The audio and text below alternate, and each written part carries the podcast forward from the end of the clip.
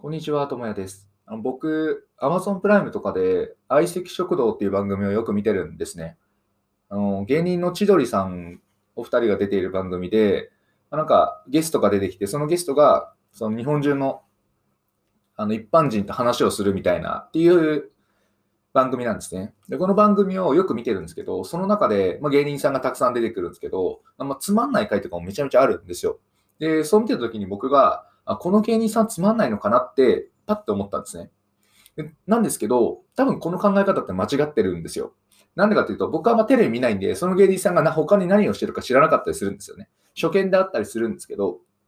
例えばなんですけど、あの、野球のイチローさんいるじゃないですか。イチローさんが、のことを知らないで、イチローさんの野球の試合を1試合見ましたと。で1試合見たときに、ノーヒットで全く打てなかったと。ってなったときに、あ、イチローさんって野球下手なんだなって思わないじゃないですか。それでイチローさんを評価できるわけないじゃないですか。でもなんかテレビだとそれをやっちゃうとか、芸人さんとかだとそれをやっちゃうことって多いなって、あの自分の思考を変えてみたときに思ったんですよね。それって短期的な結果なだけですよね。ちゃんと野球ってものを知っていれば、野球の打率っていうのは3割打てたら本当にすごいんだっていう話じゃないですか。なんですけど、ってことは、つまりその10本中7本は外れるわけですよ。で、1試合4本、あ4打席あるとしたら、4打席とも空振りだったりとかヒットが打てないってことは、まあ、あっていいわけなんですよね。なんですけど、それを知らなかったりすると、あ、イチローさんって下手なんだなって思ってしまったりするわけですよ。でもこの考え方って危険ですよね。まあ、どんな分野にでも言えると思うんですけど、その短期的な目の前の出来事があったからといって、中長期的にも問題が起こっているっていうことにはならないですし、中長期的に結果を出せないっていうのは、その早すぎるんですよ。その判断基準の一つとしては早すぎるというか、その一つの僕で言ったら相席食堂一本見たので、この人は面白いか面白くないかって言えるって、僕どんな千里眼というか、能力持ってるねんって話なんですよ。それで分かるんだったら結構いいところというか、マネジメントというか、プロデューサーになれるだろうって話なんですよね。でもそういうわけではないじゃないですか。っていう話を考えると、この考え方って結構まずいなと。逆に言うと、打率視点みたいなもので考えるのってすごい大事で、いわゆるま中長期的視点ですよね。あの、まあ、芸人の話言っても10回打席に立てて、3回笑わせられたらまあ強い。もちろん、その芸人の中で何割があの平均なのか分からないです。5割が普通というか、まあ当たり前だよね、なのかは分からないんですけど、その割合を超えているのか超えていないのか、コンスタントに笑いを出せる人の方がテレビには出続けられると思うんですよね。有吉さんだったりとか、まあ、劇劇団ひとりさんとか。で、多分コンスタントに面白いことを言える人だと思うんですよ。とかっていうふうに中長期で考えてみるっていうことはすごい大事だなと。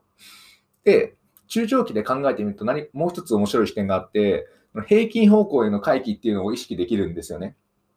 例えば、野球の例でまた戻すと、3割打てるのが平均というか、すごいことなわけですよね。つまり1、1試合で4本連続でヒット、猛打賞っていうんですか？で、マルチでバーって打ったとしても、次の試合4本打てる確率というのはほぼないわけですよ。なんでかっていうと、それはちょっとガッて上がっただけであって、本来は3割に戻るっていう、平均に人間はどんなことがあっても戻るわけで、自分の。戻るので、4本打ったら、次の打席では、次の試合では、あのヒットがゼロになる確率とかっていうのが全然あるわけです。それで、均等が取れていくっていうのは、まあ、絶対の法則というか、まあ、当たり前ですよね。っていうことになるので、